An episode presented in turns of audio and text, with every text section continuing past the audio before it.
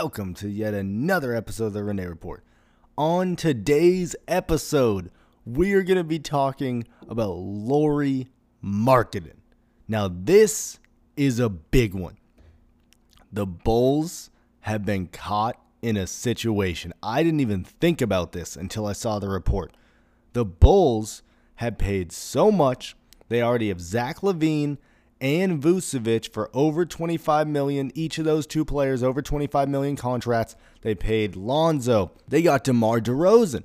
And I was thinking to myself a day ago, I was like, they have to lose somebody, right? But who's still there? So Lauri Markkanen is only a restricted free agent. Now, what I just talked about on the last episode is that someone should have tried to get Horton Tucker at the minimum to make the Lakers match the offer. So Lauri Markkanen is a restricted free agent which means whatever offer is offered to him, they can match. The thing is, how much can they really match if they've already shelled out 50 million plus in this free agency period and they've already had a few guys on the books who get paid a shit ton and they have to pay Coby White in a year or two. So here's the thing the Hornets come out of nowhere and say they have strong interest, basically putting out a nice offer that I don't think the Bulls will be able to touch.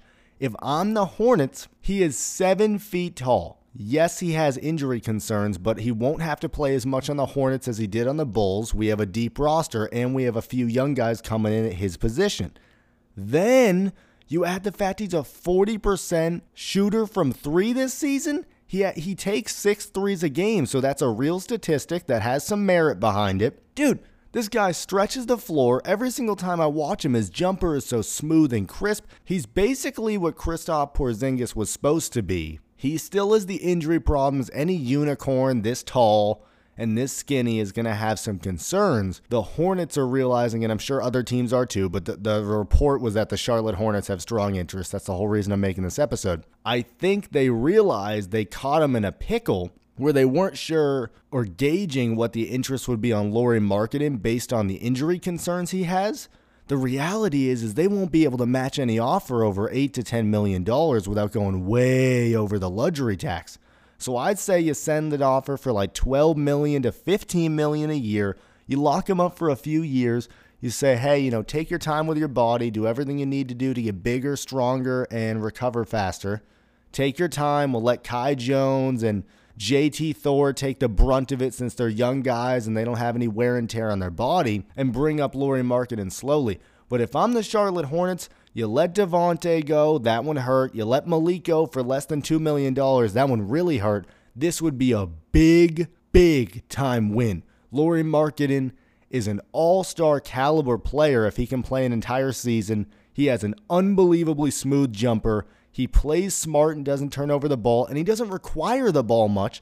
And just like Bouknight made us flexible to get rid of Devonte and to be able to keep Terry, we basically chose Terry over Devonte, it seems. We would be in a similar spot with PJ Washington, where we're not as sold on PJ, and he really needs to develop and outplay Lauri Markkanen, which I'm not sure he can do, or else we trade him for a really valuable asset with the first round pick we got from the Pelicans.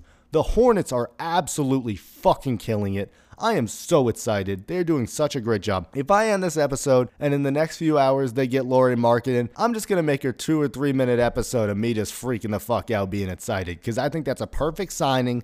You caught the Bulls in a tough spot, and it's exactly what this team needs. Fuck yeah, man. We are killing it. The Celtics are absolutely crushing my heart and the Hornets are making up for it so easily. Thank you so much, the new GM of the Hornets. The last two years, you've been absolutely killing it. Michael Jordan, thank God you're not making any more decisions. I still think you're one of the worst, if not the worst owner in NBA history. You should not have any say, and that's proven by the few years that we got a GM in there that is respectable enough he doesn't have to go through you, and all of a sudden the team is turning around in an instant. Let's freaking go, baby. This has been yet another episode of the Renee Report, and I'm out. Peace.